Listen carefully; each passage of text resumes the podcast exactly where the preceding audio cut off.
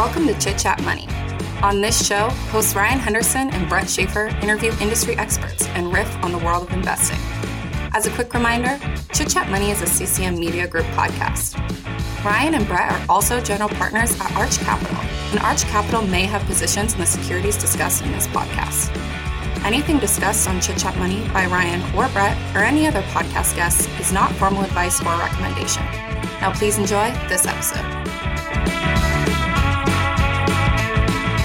This is the Chit Chat Money Investing Power Hour number 44. My name is Brett Schaefer, and I'm joined by my weekly co-host, Ryan Henderson. These live streams are done every Thursday at 12:30 p.m. Eastern Time on YouTube, which means do your math for wherever you live in the world. I know we have such a global audience with the 100 people that tune in every week. You can also watch the replays on our YouTube channel as well, or as many of you do, listen to the audio wherever you get your podcasts. This is really just a podcast recording in live stream format, but we know some people like to watch online as well. Before we get to the episode, two quick housekeeping items. If you're a regular listener, you've heard us talk about this before, but if you listen to our Not So Deep Dive episodes or watch them on a regular basis, you're going to want to subscribe to our free newsletter and get our weekly recap on Sunday mornings, plus our notes, charts, everything else that goes along with our written analysis for our Not So Deep Dive stock analysis shows. You can get those through the link in the show notes or by searching Chit Chat Money on Substack. And if you enjoy the show, give us a review on either Spotify or Apple Podcasts. That is the best way you can support us, as we are a free show. It's the best way to help us grow. Okay, the Investing Power Hour. As many know, or any new listeners might not know, we have a few topics that can be investing, business, finance related, and we can go in any direction possible. There is no script. Ryan, what do we have on deck today for you? Okay, so I got a couple things. We've got the Adani Group, more news, I guess we could say, about that. There was a rebuttal, if you want to call it that, and then kind of a rebuttal to a rebuttal. So we're going to talk about, I guess, the Adani Group drama, which for those of the people that don't know is potentially the biggest fraud in world history. And then I'm also going to talk about, we made a bet, I think, 2 years ago. Someone brought this to my attention, a listener, Max Mazzetti, I believe, brought this to my attention via Twitter DMs. Totally forgot about it, but he brought it up, and so it was a big tech versus Berkshire bet, essentially. So I'll give a little update on that. Other things worth noting, Google had some ChatGPT stuff, and then I've got another book report because a couple weeks ago I pledged to do a book report every 2 weeks publicly, which is my way of kind of holding the feet to the fire to make sure I actually do my casual reading. So I've got a brief book report on one of the richest men in American history, who may also have been a bit of a fraudster, or potentially in today's world, he would certainly be considered one, but still a wise man nonetheless. What about you? I got the rebubble, as people on Twitter are calling it. We're going to talk about Carvana, Opendoor, Peloton, a lot of these stocks up 100%, 200%. I think it'd be fun to explore some of those businesses. And then I have a paper that was shared around on the internet. Was the Great Resignation all just home price appreciation? Plus, if we run out of time, I have a story on Munger on crypto, and then Meta earnings as well, if we run out of time, although I don't think we're going to get to that. Before we get to our topics, though, today's episode is presented by Stratosphere.io, our investing home screen for fundamental research. Stratosphere's dashboard tool lets us easily track our investments in stocks we're researching with a nifty newsfeed, SEC file aggregation, and a fundamental charting tool to compare companies. And there is plenty more that Stratosphere has to offer, and you can try it for free by going to stratosphere.io. That is stratosphere.io, and you can use promo code CCM for 15% off any paid plan if you are a more professional user. Either way, try them out. Tell them we sent you.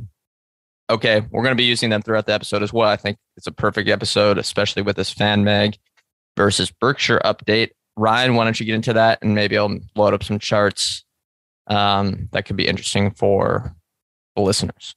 Yeah, so I got the date on this wrong initially, but you corrected me, and then Max also corrected me in the DMs. He on December 31st, 2020, we essentially made this bet public that I don't even remember if it was a bet. Was it a bet?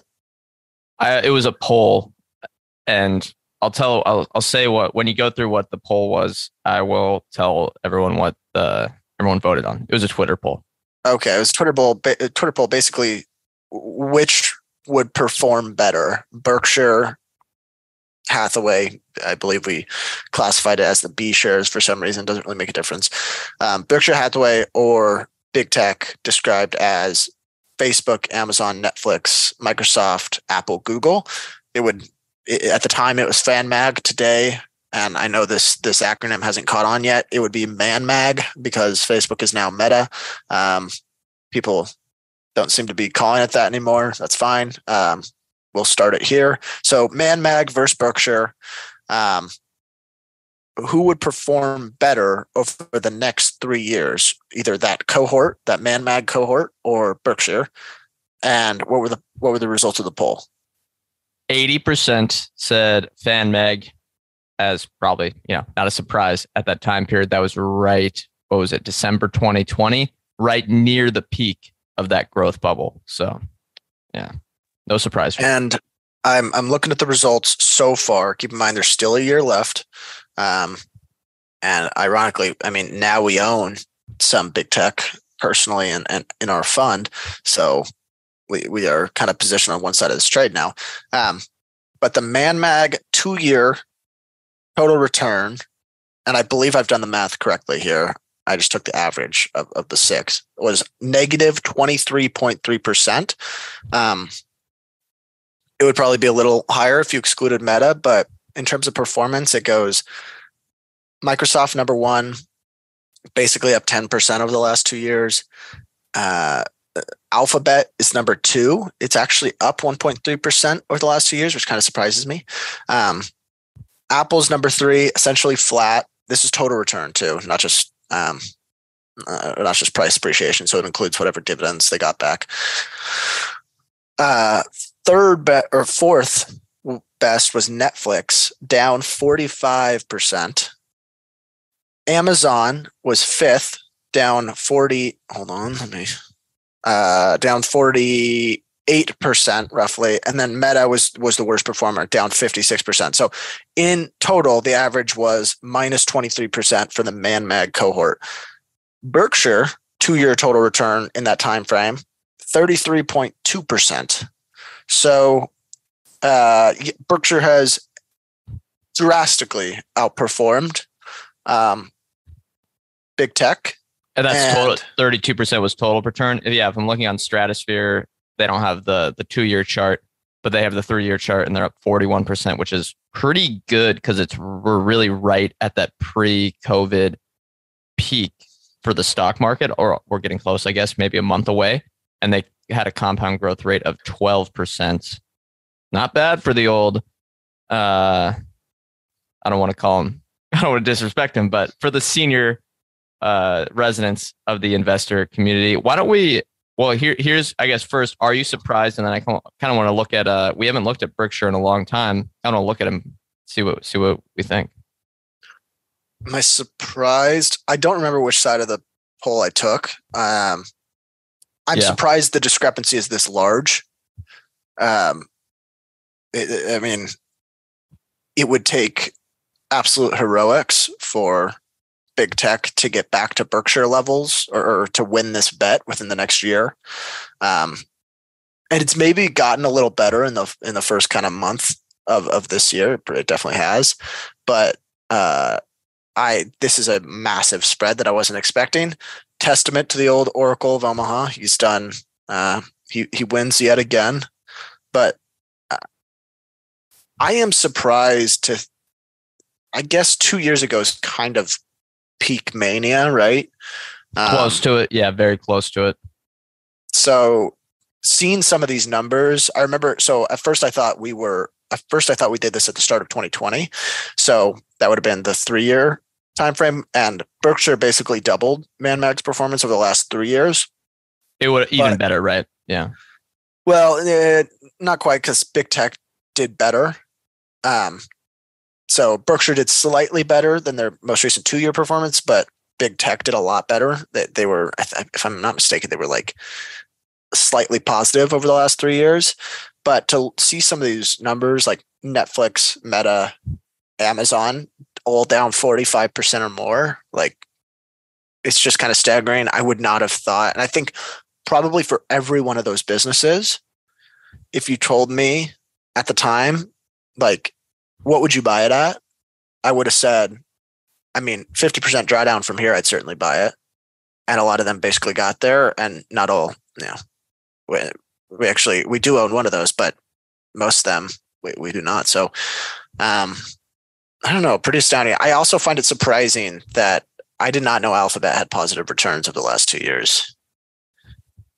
But that would have surprised me. Their drawdown hasn't been as bad as a Meta or a Netflix or an Amazon. It's been fairly steep, at least. Well, this week it's recovered quite a bit, and we are recording this as a note Thursday morning, so we have no idea what Google and Alphabet are going to do. If they surprise something to the upside or downside, we are in the dark. But I should also mention that I put this on the time frame of January 1st, 2021 to January 1st, 2023.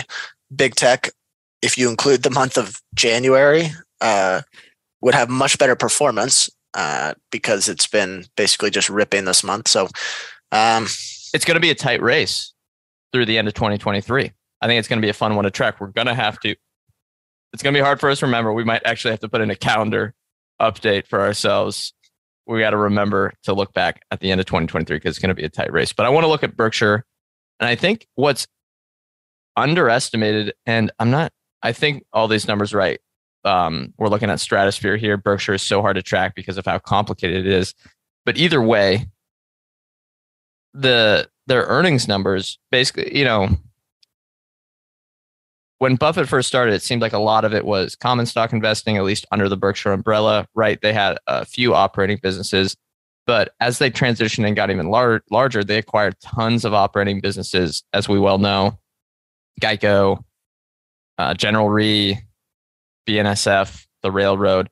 And the amount of EBIT or operating income they generate now is pretty astounding. I think because of the...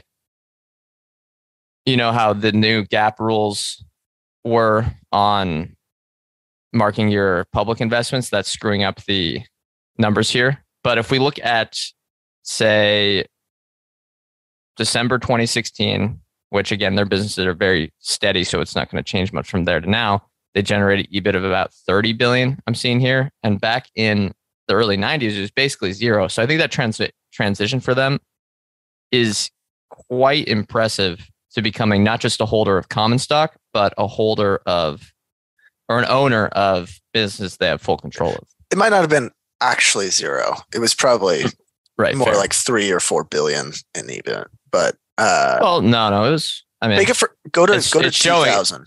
Started from 2000 because that was the point in time when they were saying basically, we're much larger. Expect us to.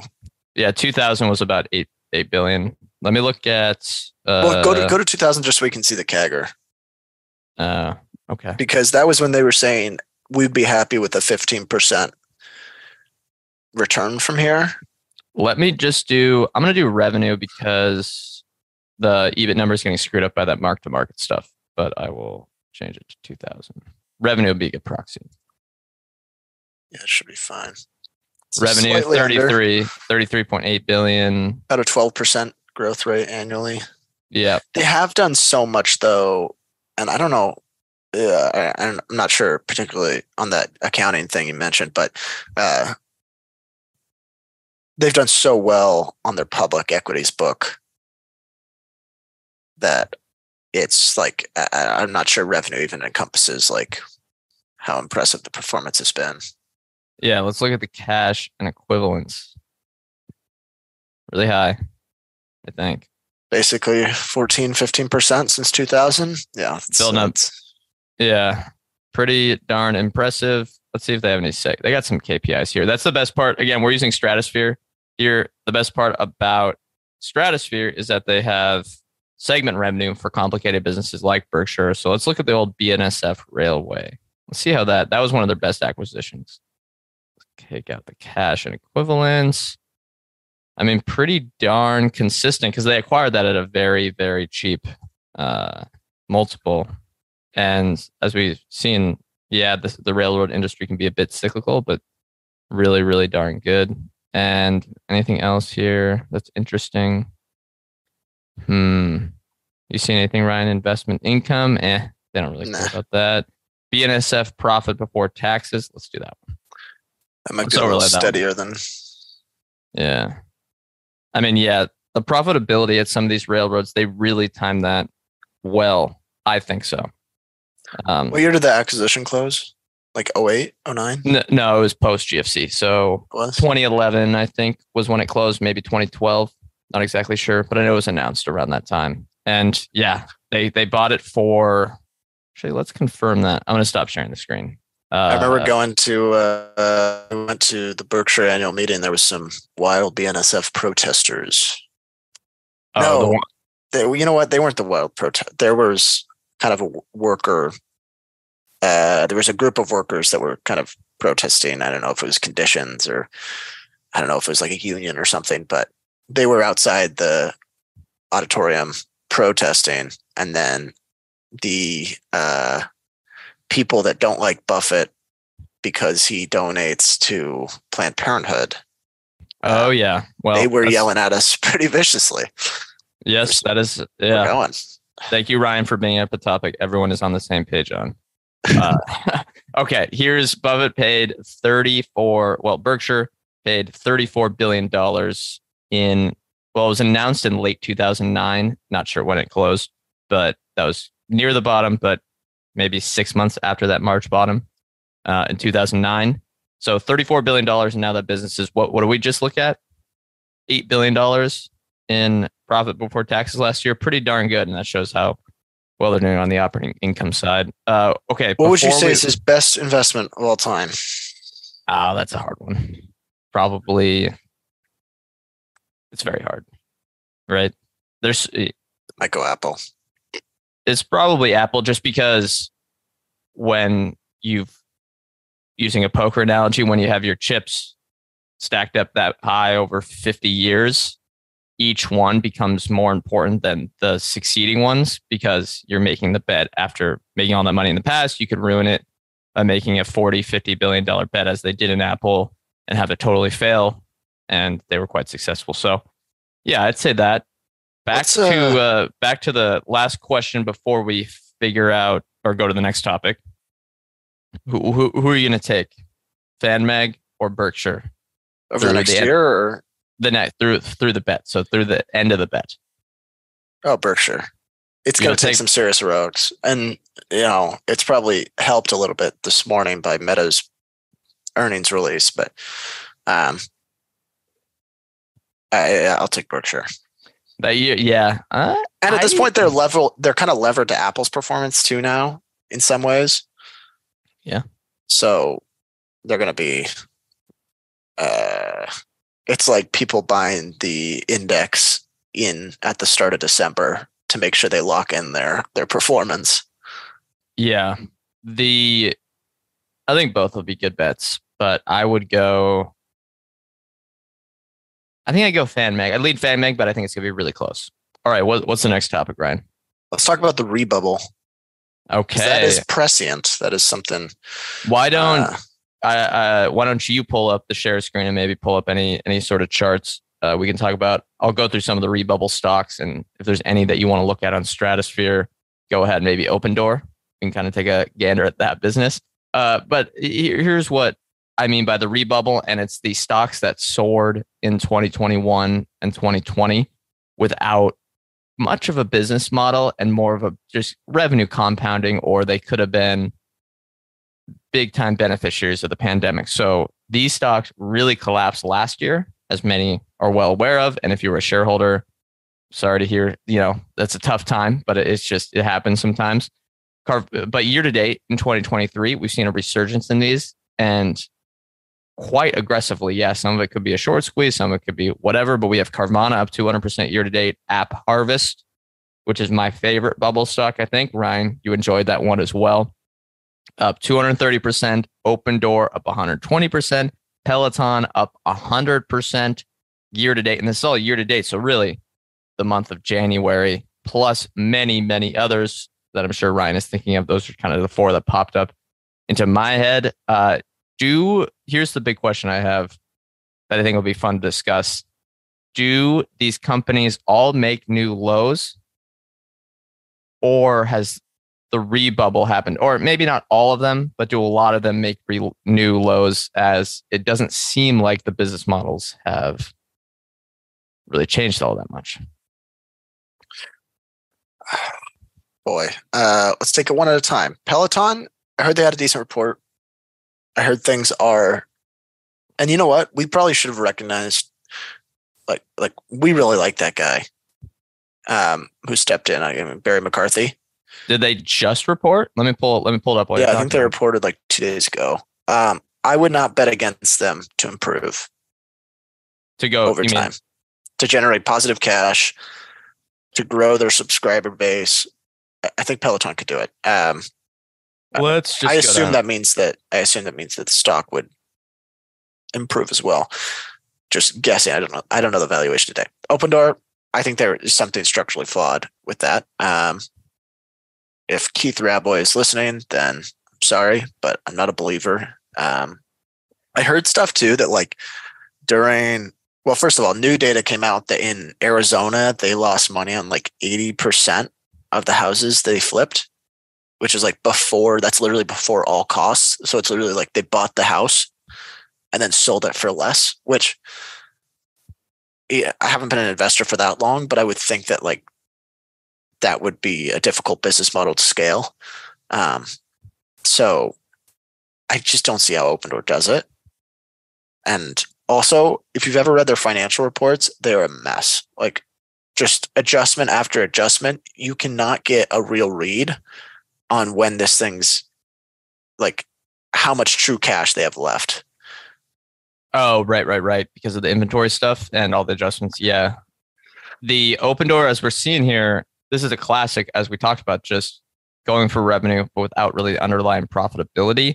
If anyone's watching, don't look at that revenue CAGR on gross profit. It's misleading because they went negative. The revenue has really grown, I think. And yeah, we don't have all the data going back years because they only went public in 2020, but their quarterly revenue in December 2020 was only $250 million. And then it soared in March 2022 to $5 billion. You're like, oh my God, this business is absolutely exploding. Yeah, it's trailed off since then. But still at $3.36 billion at the September quarter. And again, this is on Stratosphere. Gross profit, if I'm looking at the chart here, it got up to $500 million in the quarter of March 2022, which, as we know, was the peak of the housing bubble. But since housing prices have totally collapsed, last quarter gross profit was negative $425 million, which gives up all the gross profit they had in that one big quarter. And they're likely going to be worse or the same this quarter. And that is before any sort of overhead expenses. So if we kind of pull up their operating income. I mean, this business was hardly working when housing was soaring. In a bubble. And look at opera. Okay, that means their inventory was getting marked. Like it probably wasn't even getting marked up, but they were probably buying from other home flippers, and then their inventory wasn't declining. Well, Ryan, you don't get it. It's an algorithm. They have they're using AI to buy houses. I remember reading one story of someone was I couldn't get any bids on my house, and then Opendoor came in and just miraculously gave me an incredible bid. I'm that to me sounds like a pretty bad business model. So here's for the listeners, their operating income was negative starting in December 2020 was negative, throughout 2021. It was negative during the housing bubble. And then in the peak of the housing bubble in early 2022, they generated a whopping $200 million in operating income. And last quarter, negative $800 million. So I think Opendoor, unless they can take advantage of this short squeeze, because if we look at their year-to-date chart, they are up 158% as of this as of this recording. Unless they can take advantage of this and raise a ton of money, I think this one's gone. I think this one's bankrupt. Yeah, it's possible. Do you want me to pull up? I got the Peloton up here if you want. No, it's fine. It's fine. I got a feeling I have an idea of what these charts look like for just about every shitco. No, I got the Peloton earnings. Do you want some numbers? Yeah. What kind of numbers? Okay. Subscription revenue up, connected fitness products down. Basically, don't need to give numbers on that. Gross profit last quarter down to $235 million, which is right around their sales and marketing spend. Loss from operations $331 million, which includes $49 million in restructuring. Cash flow over the first 6 months of 2022 was a negative two of their fiscal year, the 6 months ending in December 31st, 2022. So that's their first 2 months of their fiscal year. So the last 6 months of the calendar year, negative $291 million in cash flow from operations. But last year it was negative $1 billion. So I guess they're improving there. And the big negatives on that would be in accounts payable, I guess. And then they spent $50 million on CapEx. So they're in bad shape. They're in bad shape still. So they still need to turn things around. I still think they're going to struggle, but they're not in as bad a shape. They need to start growing again. The revenue just needs to get there. Their subscribers are growing, if I'm not mistaken. They're probably just not. Yes. I imagine they're lapping comps when they were selling the bikes at ridiculous prices, and I believe now they're just selling less. I believe. Okay. Ending connected fitness subscriptions. Well, it went from 2.97 million to 3.03 million. Quarter over quarter or year over year? Quarter over quarter, it was 2% growth. And I guess year over year growth, 10%. So we'll see. And then their average net monthly connected fitness churn stabilized at 1.1%. So not bad there. This is just going to be a much smaller business than people thought. We'll see. I think they can still. It's tough to make any sort of prediction on this one, but it seems like there's a path for them to stick around. I just don't know how much the stock is worth. All right. Let's talk. I feel like we've been spitting out too many numbers today, so it might be hard for people just listening to follow along. Let's talk about the Adani Group.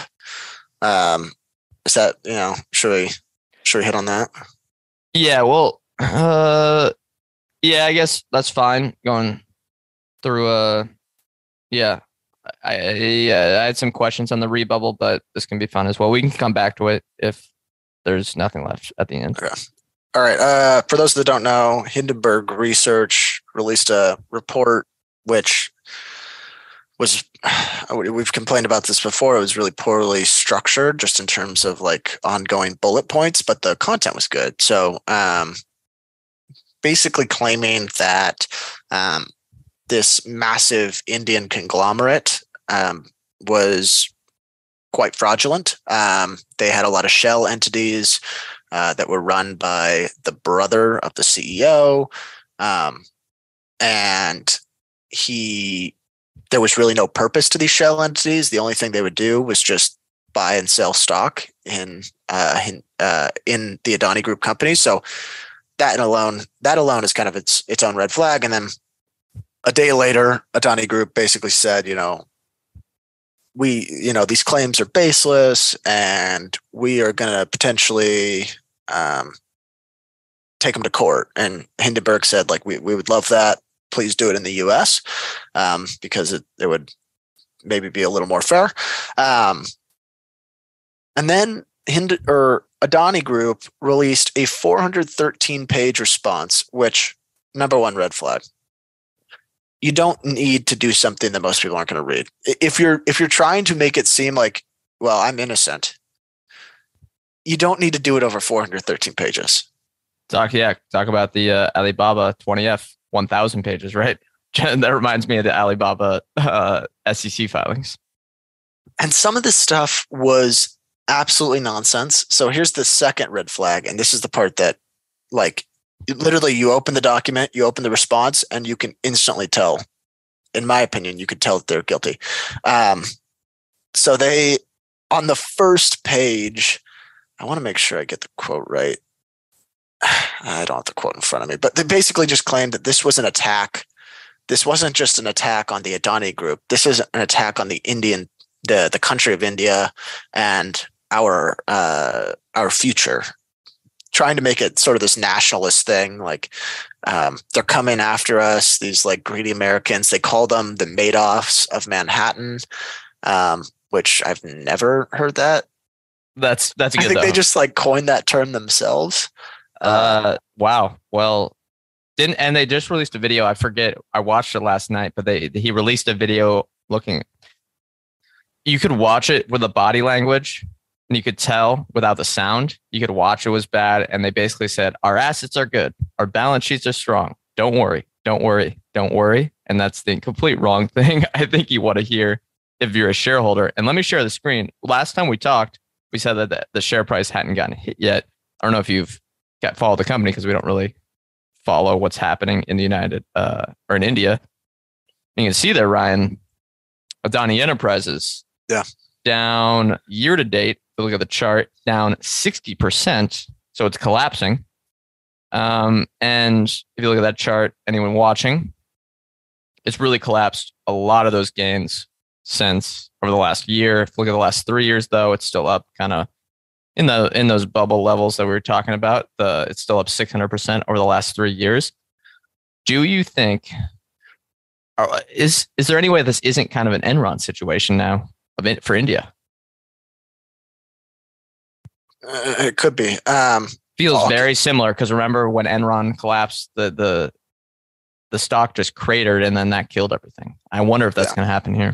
Well, here's a quote on the first page. A note of caution to our stakeholders. We are shocked and deeply disturbed to read the report published by the Madoffs of Manhattan, Hindenburg Research.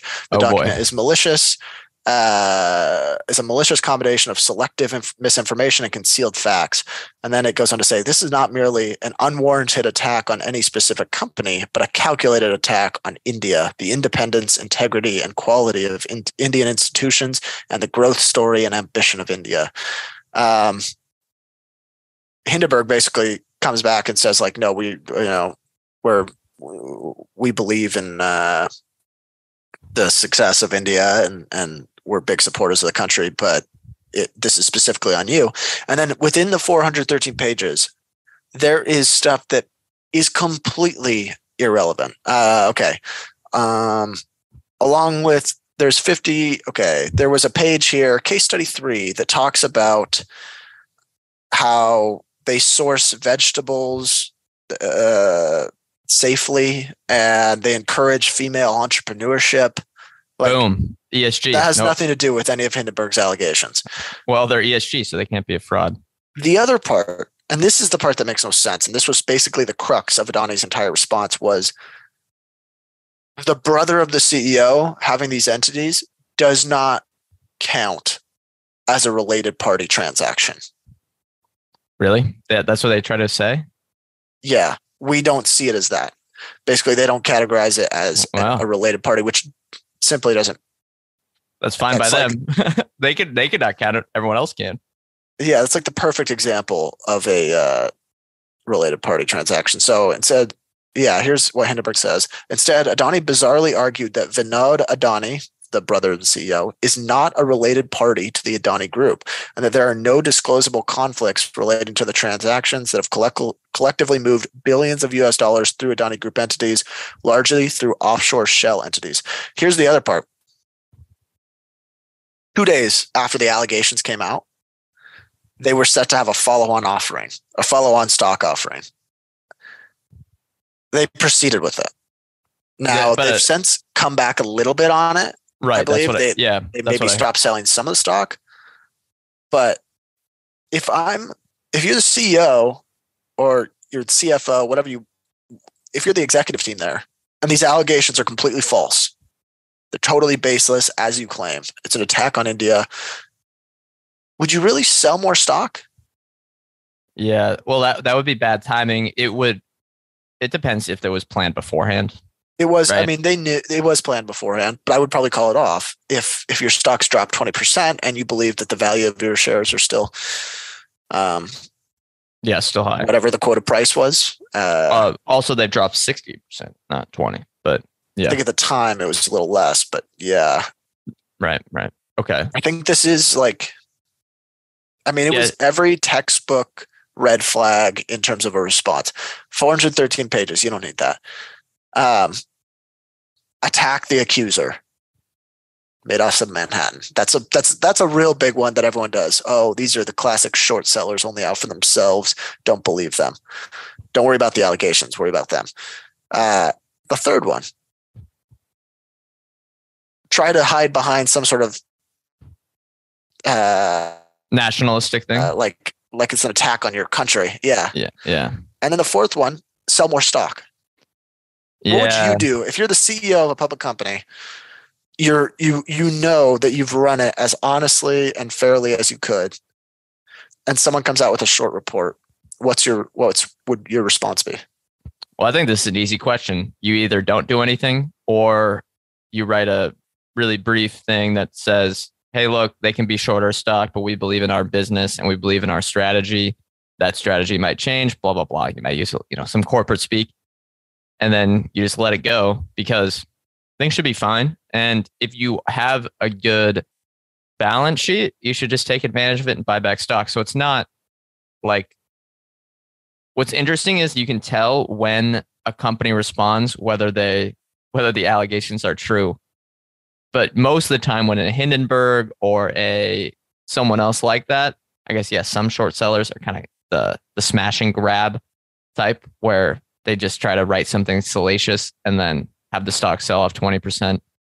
But a lot of the time, the companies that are in the smash and grab stuff won't respond because the business is fine. So I think if a company even responds more than just, we acknowledge this is happening, but we think our business is fine, that's a huge indicator that the company, that the report is true. By, the response kind of tells the whole story there. Yeah. I think Adani Group stock and shareholders would be much better off if Adani just said nothing. Didn't say a single word. If that's what happened, I think they'd be in better shape. I probably would have said I guess we have no idea whether those allegations were true or false. Maybe it'll go to court someday.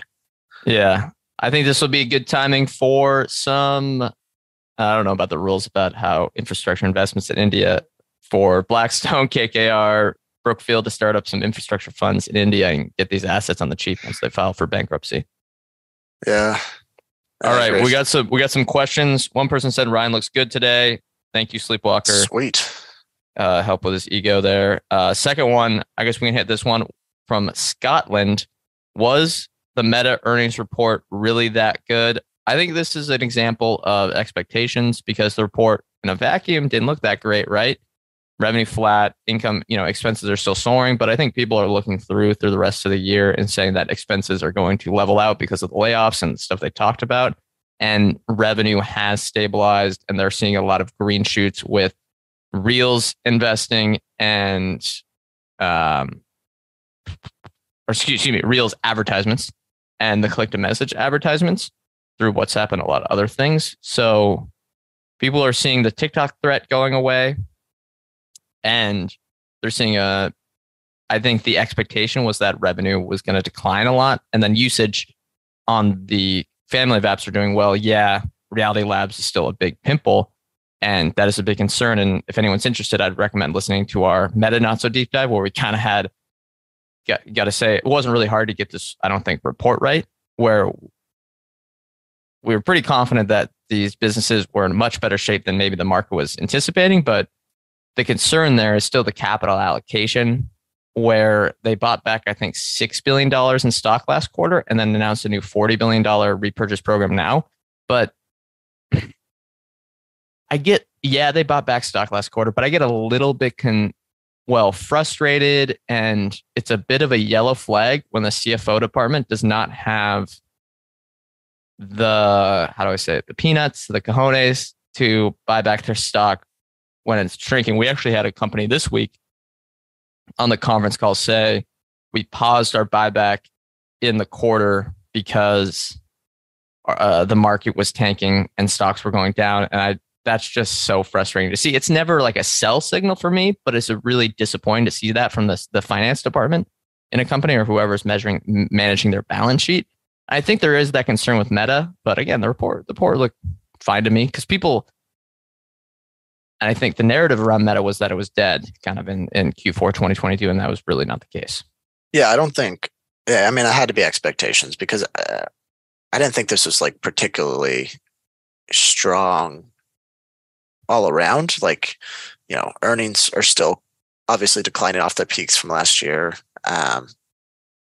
There's still not that much growth in the reality lab stuff. I still maintain a lot of the same skepticism that I had before, which is we don't know how much they're going to spend in that category or in that section. But I think the shining spot within this quarter was that they're eating back share from TikTok, and that they're seeing a lot of growth with Reels. That leads to declining revenue for anyone that doesn't keep up with Meta. The ads within Reels or short form video doesn't monetize or doesn't have as high a value to advertisers, or there isn't enough inventory yet as the typical scrolling feed. So more time that's spent on Reels is actually like sort of a headwind to advertising revenue, but they can increase the monetization, which they've done before, like they did with stories. And hopefully over time, that means they also grow the eyeballs, and then they are able to increase the monetization, increase the revenue. I think they're probably able to do that, but for the time being, revenue comps look rough, or advertising revenue comps. I had poorly timed takes on Meta. I'll say it, like I'm not a believer in the reality lab strategy, and I have no idea what kind of cash the business will generate in 3 years or how much they'll spend on reality labs. But this was a solid quarter in terms of maintaining the family of apps. Like, there's no question. I think after the rise of TikTok and seeing what the family of apps has been able to do, I have no doubt that they are a very durable family. Family of apps isn't going anywhere. Yeah. We had a comment here from Elise. I thought when Snap had a bad report, that meant bad news for Meta. Yeah. Snap. I remember people used to look at that as an indicator where, because they both run digital advertising business, but I think it's clear now that Snap is just, while a really great product for younger people and just continues to grow in usage, right? That, they're just not good at making money. Right, Ryan? Yeah. And there is like, people have kind of said this before, which is like Snapchat's not a good barometer for the advertising market. And I saw a take the other day. It is a good barometer because it's like, it's the first thing on the marketing budget to get cut. So you can tell if Snap's growing really quickly, that means marketing spend is probably over. It's probably going to be really strong for the core products, the stuff where you actually spend money. However, if you're pulling back on Snapchat spend, it's probably because you're wanting to consolidate your advertising budget into the stuff that's working the best, which is not Snapchat. It's kind of the more speculative ads. So you can kind of get a good gauge. I think if Snapchat's doing well, it's a testament to excess advertising spending. Sorry to Snapchat shareholders, but I would say that is a very difficult platform to monetize properly. Yeah. Well, monetized with advertisements. The way they're going about it seems a bit of a hodgepodge mess, if I'm going to be honest. I remember we haven't looked at them recently, but we looked at them, what was that, a year ago? And it didn't look... Yeah, there's the concern at Meta about the reality lab strategy, but the strategy at the core products at Snap just seemed incoherent. They talked about augmented reality and that spectacle. Just wait for the Snap spectacles. That's right. Spectacles 4. They're gonna. It's gonna be once those moon They're going to solve all the issues. Here's another good comment that I think is, yeah, it'll just be fun to talk about. Intel had a bad report last week. Can't say I read it, but I think it was pretty obvious looking at some of the highlights that it was bad, and they're struggling versus TSMC and Samsung and all the others. Intel changed, and this is a comment from Guido Hendricks, Intel changed some accounting and depreciation for 5 to 8 years. This gives them $4 billion in extra income next year. Is this fraud or just some new insight on how long stuff lasts? Yeah, I guess it could be, you know, I think when I see something like that, one, you need to have a bit of a, it's kind of a signal indicator in my head that I need to track this going forward, right? When they change that definition. Second, I think it's a good example of when you look at a company, looking at the SEC filings, I think looking at a couple of them and comparing the definitions of costs, the definitions of depreciation is important. Not really looking at what is in it specifically. I know one time we looked at Peloton and we saw that they were misclassifying stuff, in our opinion, and that kind of concerned us, but it's really, are they changing the definitions to make their earnings look better? And then just take it and compare it to cash flow. So are they, you know, are they taking that operating income and converting it to operating cash flow and free cash flow? And in Intel's case, they can change the definition all they want, but, and it might make sense, but over the next couple of years, I'd really want to look, is that actually turning into operating cash flow? Yeah. The other thing is, like, if depreciation shrinks, but CapEx continues to like constantly grow, then maybe it's indicative that they, that the lifetime or the shelf life or whatever of whatever they're depreciating wasn't truly extended. However, I think you could probably look at, first of all, this kind of stuff has to get, typically, if I'm not mistaken, has to get passed with regulators. You can't just like, and that's a big extension. Well, to go from like they're auditors. They're auditors. That's a big extension to go from 5 to 8. So I imagine that they actually think the useful life is significantly longer. This is just another reason, as Brett mentioned, to pay attention to free cash flow. Yeah, you gotta do that. You know, comparison: operating income or net income to cash flow. Is it converting? How consistent is the conversion? Yeah. And the other thing is, like, it's even, I'm not sure companies necessarily want to do this because, well, it depends on the management team. But so a lot of the cloud computing companies just extended the useful life of their servers from 4 to 5 years. That increases their net income because it lowers their depreciation. However, when you're increasing your net income, I think barring any other changes, you're increasing your tax bill.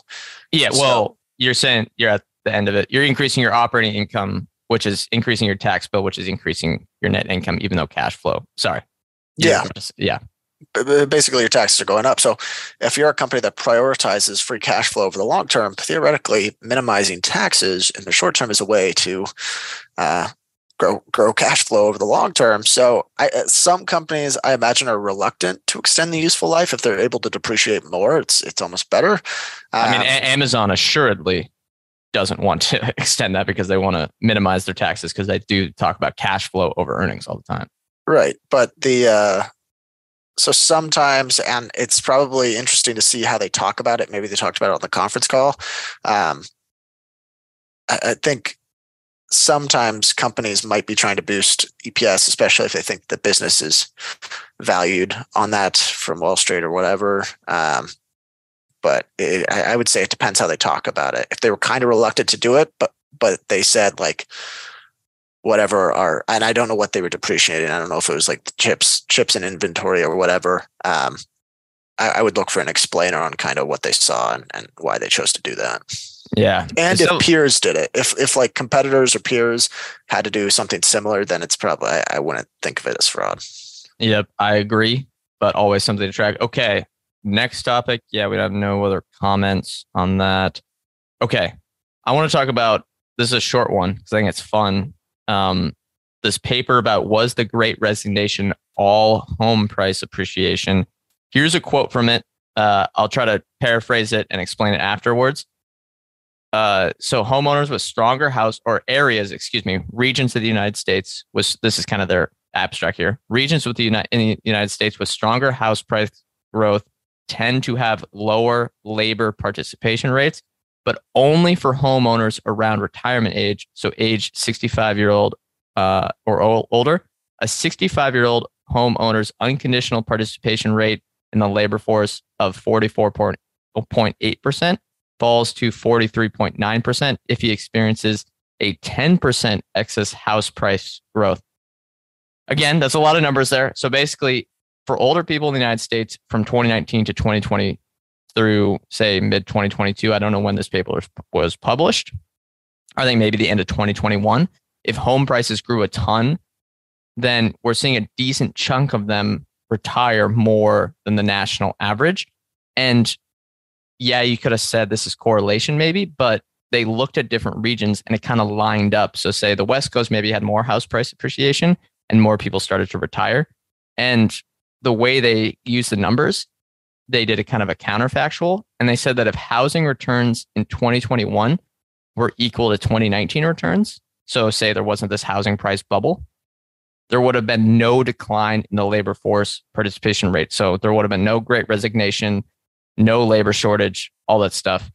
Do you think, does this make sense to you? And do you think the labor force problem that everyone's been talking about in the news and stuff is just going to kind of solve itself as we kind of get rid of this asset bubble where some people might have said, oh, my house is worth this much. Oh, my retirement account is worth this much. My crypto, in some cases, is worth this much. And now we're coming back down to earth. And they're like, okay, I think some of us might have to do some work for for society.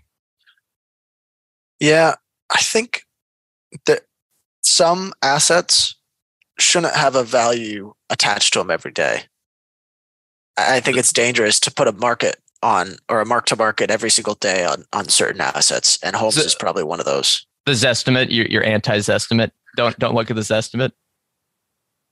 Yeah, I think if you're determining your own personal wealth based on your Zestimate, just know that's very it's a very risky thing to do, and I wouldn't make any drastic decisions based on that. If you've got bids for, I would not worry about what your house is worth until you're selling, until there's conditions. If you're not using it as an investment, until there's conditions for you to move, I wouldn't worry about what your house is worth. Yeah, that's a good point. Also, when you sell your house, and I think, you know, if you sell your house and it's up a ton, you're kind of in a bubble period, you got to live somewhere. And that probably means that your expenses are going to be the same. So I don't know. It concerns me. Yeah, you could have a giant payment if you sell your house. But I think that's a really interesting paper. And I wonder if they're going to be proved right over the next year or so, as some of this stuff has come back down to earth. Although I did see, Ryan, and you're going to be very disappointed in this one. It was some Seattle newsletter this morning that of all the major metro areas in the United States, Seattle rentals prices are up the most since the pandemic, by any percentage wise, since the start of the pandemic, which are anecdotes. Resilient market. It is, as we know, it's so painful. It is such a honestly shocking. That really surprises me, honestly. But hey, we'll see in 2023. The layoffs just started, so fingers crossed. Okay, we do have a lot of comments. Sleepwalker says the bear market is over. Buy stocks with solid fundamentals such as Carvana, AMC, Bed Bath & Beyond. I'm sure this is sarcasm. Disinflation is here and the recession is just Chinese propaganda. Good luck. It is kind of an interesting period because I look at my portfolio and I think I see like kind of really bad businesses or like just no businesses at all ripping. Bed Bath & Beyond, I'm pretty sure, like filed a going concern that they're going to go bankrupt, and the stock's ripping. And I think like, oh my gosh, there's so much excess. But then I'm like, wait, my portfolio's up a lot too. Like, do I own the shitco's? Like, no, mine are the good businesses that just happen to get traded in line. Yeah, but can't say we had a bad January. But I would disconnect Carvana and AMC, Bed Bath & Beyond, some of those from the recession. Honestly, who cares whether GDP was -2% or +2%? Doesn't matter to me, but those companies are still in very, very tough spots. And as two of those, Carvana, we'll see. But two of those are probably, I mean, one already filed for bankruptcy. The other one is guaranteed to go file for bankruptcy. Here's what I want to do. I want to talk about the Munger crypto thing because this is the video we can break out that I think will get a lot of views. And it's also very interesting because he wrote an op-ed in the Wall Street Journal. Here is a quote from the Mung Bean. In some cases, or excuse me, in the US in recent years, privately owned companies have issued thousands of new cryptocurrencies, large and small. These have later become publicly traded without any governmental pre-approval of disclosures. All this wild and woolly capitalism is much like that to Mark Twain, who was thought to have said that, quote, a mine is a hole in the ground with a liar on top. Pretty good quote. He then goes on to talk about how all these things are not a currency, not a commodity, not a security. Instead, it's a gambling contract with a nearly 100% edge for the house. And then he goes on and to say, what should the U.S. do? He says they should ban cryptocurrencies. So Charlie Munger said that the U.S. should ban cryptocurrencies. And what did he say after that? He said, what should we do after we put a ban in place? Well, one more action might make sense. Thank the Chinese communist leader for his splendid example of uncommon sense. So one thing, Charlie Munger hates cryptocurrencies. Second thing, the man loves the Chinese Communist Party more than... it's crazy how much he loves them. You know, this kind of plays well into my book report, which I was going to do. So I read a book this week called American Rascal, which it's this book about, God, I don't know how I'm blanking on his name right now, but basically there was this really rich American, Jay Gould was his name. Sorry, it's kind of a forgettable name. And he's kind of a forgettable guy, honestly, aside from the money he made. But he, at the time, this was kind of like 1860s through the 1900 that he was basically a trader on Wall Street. There were no rules around it. And it genuinely reminded me a lot of kind of crypto over the last couple of years. And he even had moments where he was like, his whole goal was to just manipulate the currency. And if you were able to get in charge of an actual business, it was much easier to manipulate it. So I'll pull up one quote that he mentioned in the book. Let me find it. It says, being an insider was a dream come true for Drew, which was like a friend of Jay Gould's. As an outsider, he had to make up stories to manipulate stock prices. As an insider, he didn't have to make up anything. He just had to buy or sell ahead of corporate news. Even better, he could determine the news. He could raise the dividend or slash it on a whim. He could cut freight rates and scare investors, or he could raise rates and whip up prospects for higher profits.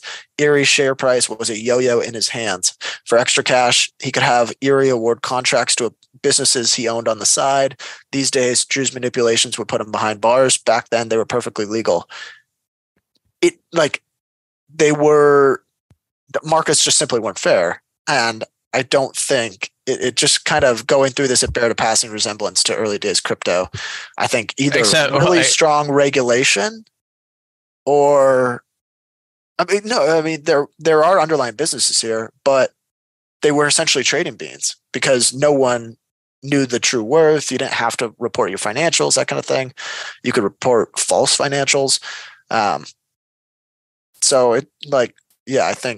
don't know if getting rid of it, whatever. Like if you want to have a gambling market, that's fine. But we got a comment here. What is the name of the book? You want to repeat it again? Yeah, it's American Rascal. It's a pretty short read. Pretty quick, by Greg Steinmetz. I gave it an 8 out of 10. So I thought it was solid, short, and it's kind of like as if the whoever was Greg Steinmetz writing it, it felt like he was kind of along with Jay Gould, almost as like a friend that was involved. So I find it impressive that they're able to get that much information on someone who lived 170 years ago. But it was anyway. Good book, solid book.